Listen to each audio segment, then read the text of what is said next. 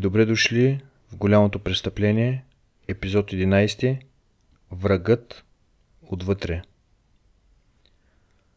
Светът върви безразсъдно към война, докато юли прелива в август 1914 година избухва глобален конфликт. Планетата няма да избяга от катаклизма му през следващите 4 години. Често Първата световна война се свежда до месомелачката на Западния фронт, но тя е много по-мащабна от това. Малко хора, дори в най-отдалечените части на света, остават недокоснати. В тази имперска епоха в конфликта са въвлечени хора, които би трябвало да нямат нищо общо с Европейската война. Британците използват колониите си Индия, Канада, Австралия, Нова Зеландия, Франция и Германия, военнослужащи от Африка.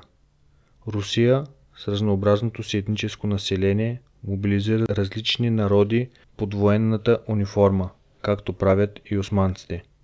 Сега, за следващите 7 или 8 епизода на Голямото престъпление, войната ще бушува на заден план. Докато проучваме изтребването на арменците и асирийците, няма да навлизам във войната в дълбочина и детайли, а само ще се докосвам до нея, когато е необходимо. За османците избухването на Първата световна война е просто още един конфликт от дългата спирала военни действия, произхождащи назад във времето през последните 5 години. И в много отношения е изненадващо, че империята не се разпада почти мигновенно под натиска на всичко това. Икономически, военно, по население, по технология и инфраструктурно, наистина би трябвало те да бъдат отнесени. Ако сравним Османската империя с нейния стар враг Русия, би следвало изходът да бъде предопределен. Руската хазна, например, е повече от 7 пъти по-голяма от османската.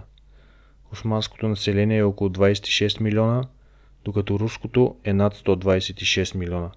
И в империята не е имало необходимата индустриална база, нито са можели да произвеждат тежки артилерийски снаряди или дори достатъчно памук, за да направят превръзки. В началото на 20 век османското производство на въглища е било около 600 000 тона годишно, докато в Русия се произвеждат 16 милиона тона. И може би най-критично, по време на война, османците не разполагат с достатъчно железопътни линии, за да движат ефективно техните войски и военни материали по територията й. Отново за сравнение с руснаците, османците имат близо 6000 км железопътни линии, а руснаците 62 000. Така че като вземем предвид тези числа, е почти изненадващо, че Османската империя е оцеляла на войната. По някакъв начин никога не са били напълно завладени от нахлуващи войници. Както стана ясно миналия епизод, малка клика от хора от Комитета за единство и напредък като Енвер, Талат и премиерът Саид Халим въвличат империята във война на страната на германците, но договорът им позволява да изберат кога всъщност да започнат военните си действия. Докато мобилизира мъжкото население, което между другото включва и християни, диктатурата на Комитетът за единство и напредък прави няколко неща, за да се подготви за едните битки. Първото е да се превърне това в свещена война.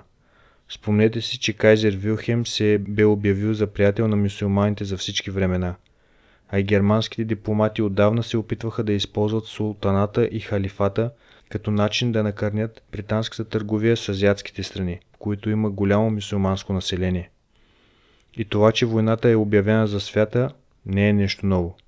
Абдул Хамид го е правил по време на Руско-османската война от 70-те години на 19 век.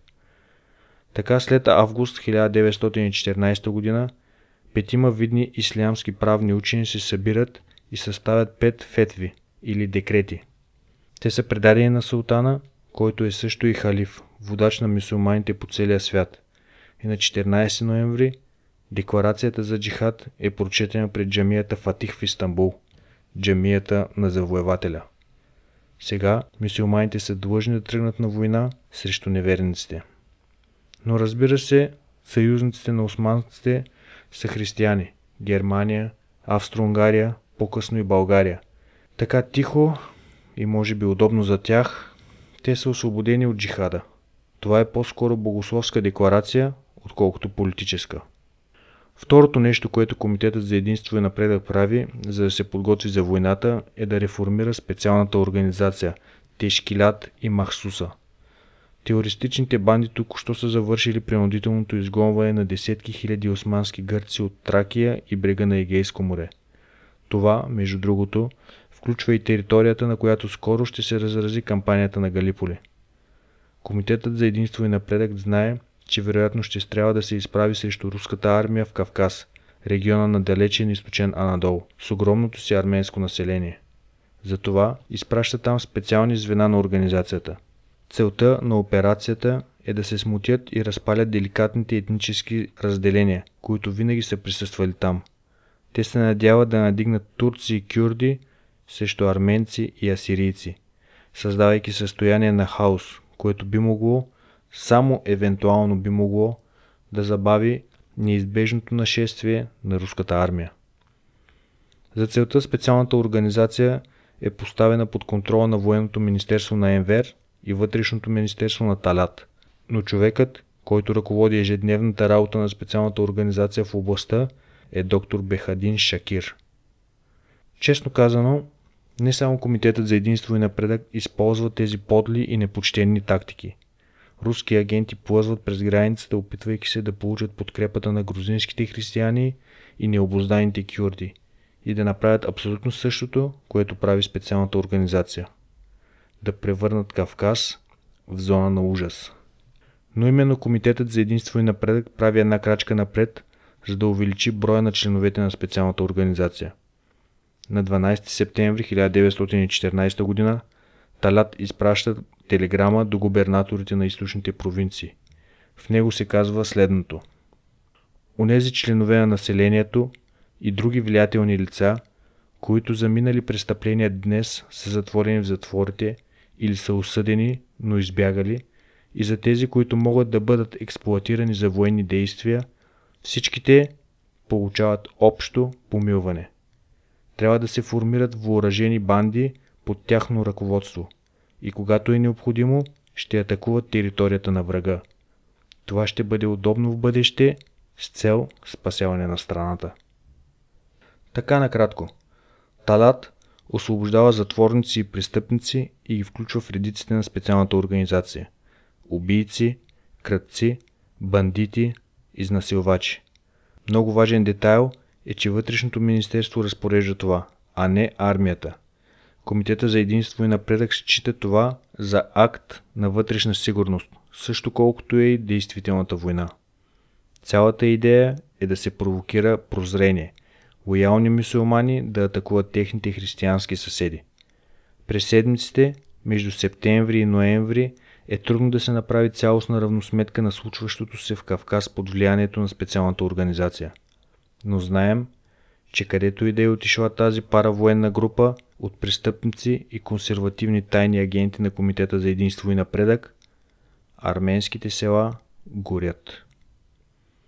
Това не е единствената антиарменска заповед, издадена от Комитета за единство и напредък преди избухването на войната. Талат вече е подозрителен към Арменската революционна федерация заради участието и реализирането на руския план за реформи по-рано през годината. Седмицата преди Талат да разпореди отваряне на затворите в източните провинции за набиране на членове на специалната организация, той поиска османските служби за сигурност да следят и наблюдават лидерите на арменското политическо движение, а това означава мъже като Варткес Серен Гюлян, Армен Гаро и, разбира се, Крикор Зохраб, който в миналия епизод споменах, че беше предупредил, че Комитетът за единство и напредък ще направи нещо на арменците под прикритието на войната. През декември Талат постановява, че всички арменци изобщо трябва да бъдат очистени от правителствените служби, бюрокрацията и полицейските сили на източните провинции. С една заповед Талат успява да отстрани арменците от цялата администрация и власт в собствената им родна земя. Лишаването от собственост и подчиняването на арменците е започнало. 3 месеца след като османците подписват договора си с централните сили, те най-накрая влизат във войната на 29 октомври 1914 г. Първите изстрели всъщност са изстреляни в Черно море, където 2 германски бойни кораба, сега вече с османския флот, бомбардират Одеса и Севастопол. 3 дни по-късно руснаците обявяват война на османците. Кавказският фронт се отваря не след дълго. Руската армия нахлува през планините в източина надолу. Има стълкновения в първите седмици на ноември. И когато падат първите снегове, и двете страни се оттеглят обратно в окопите си, в очакване да видят какво ще се случи.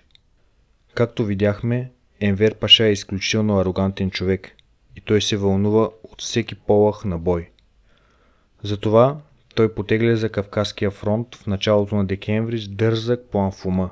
Енвер, неговите офицери и немската му военна помощ планират да отблъснат руснаците назад с амбициозен и бърз удар, като се опитат да ги обкръжат. Целта им е планински град на пътя между Ерзурум и Карс, който се нарича Саръкамъш.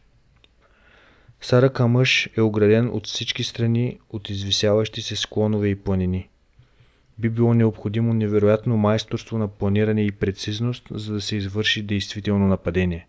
Енвер трябва да убеди десетки хиляди мъже и стотици тонове пушки и провизии да маршируват над коварните проходи насред снежна буря.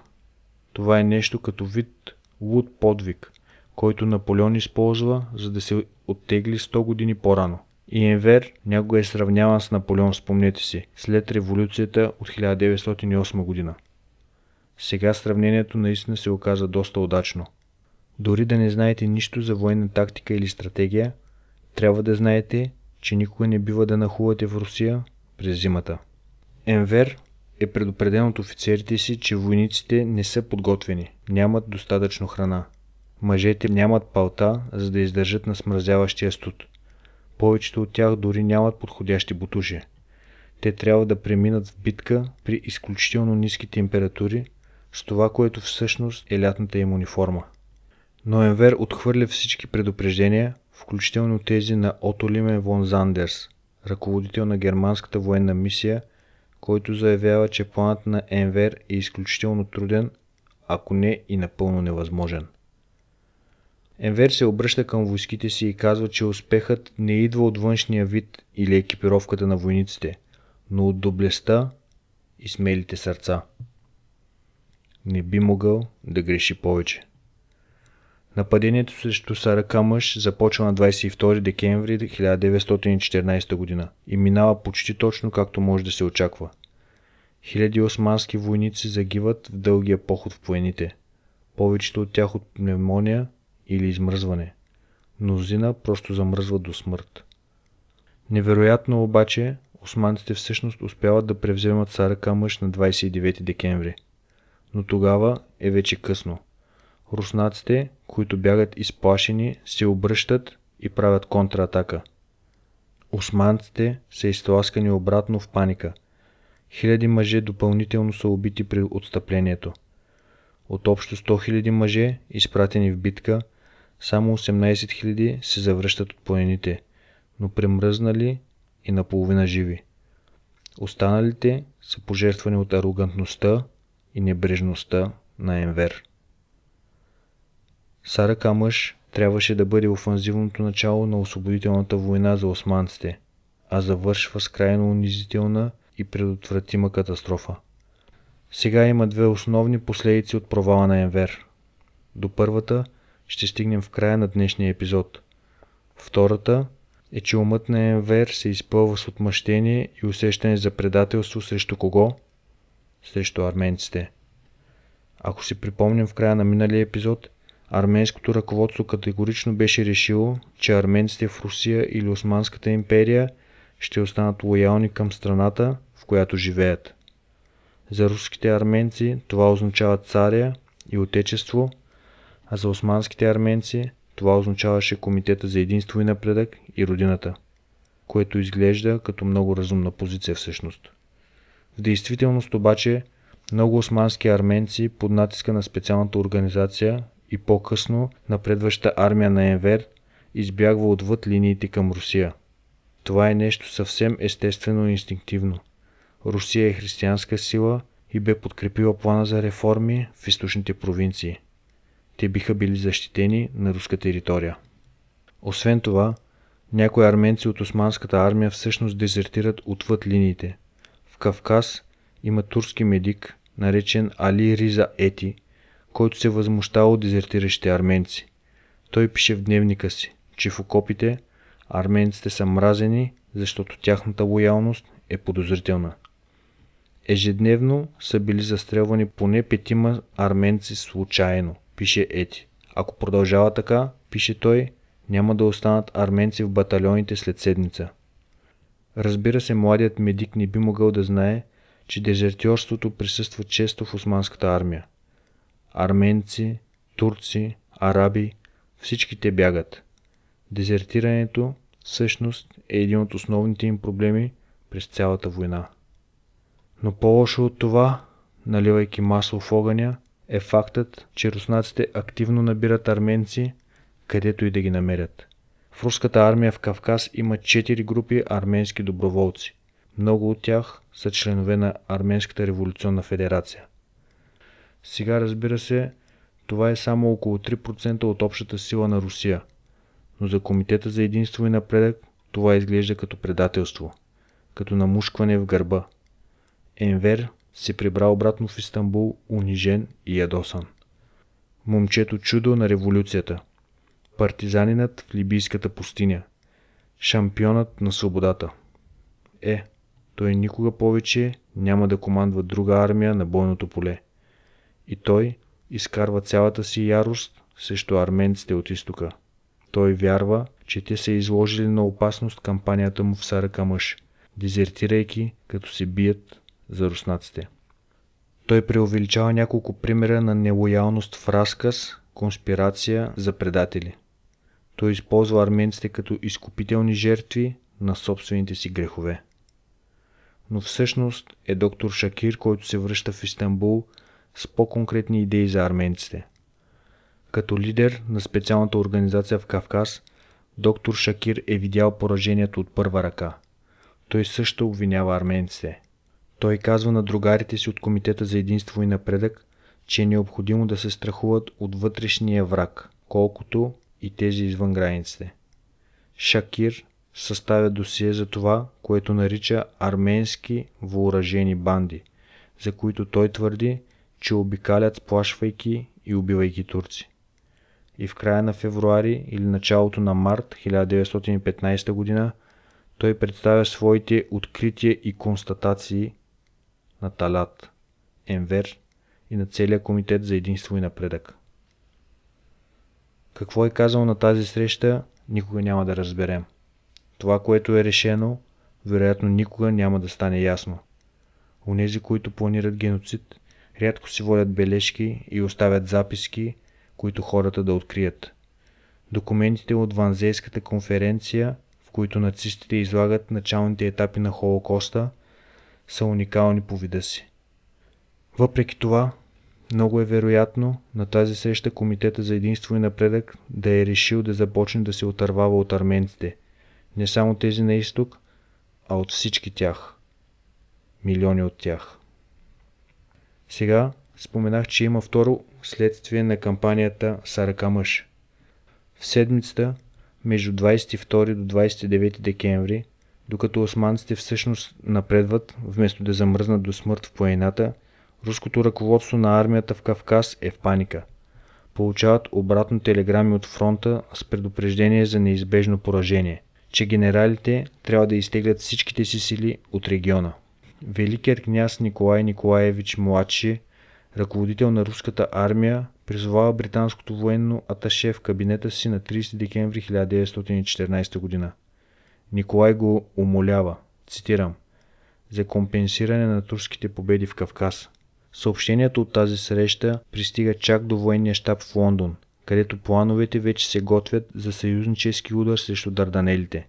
Руската нужда от обезщетение наклонява плановете им към инвазия в Галиполи. В следващия епизод ще станем свидетели на подготовката на инвазията на Галиполи. Моментът, когато Комитета за единство и напредък са хвърлени в екзистенциална криза, когато никога не са се чувствали по-застрашени. Последните 100 години на войни, крах и разпадане ги довеждат до положение, в което Истанбул, славната имперска столица, най-накрая може да падне. Признавайки нарастваща криза, Комитетът за единство и напредък ще започне да се активизира срещу арменците, като прочиства мъжете от армията и безмилостно ги убива. След това ще започнат да изчистват арменските цивилни от вътрешностите на страната, страхувайки се, че помагат на врага. И накрая ще разгледаме съпротивата във Ван, защото тези две неща заедно, Галиполи и Ван, ще радикализират Комитета за единство и напредък до такава степен, че да вярват, че единствено геноцид срещу беззащитен народ ще ги спаси.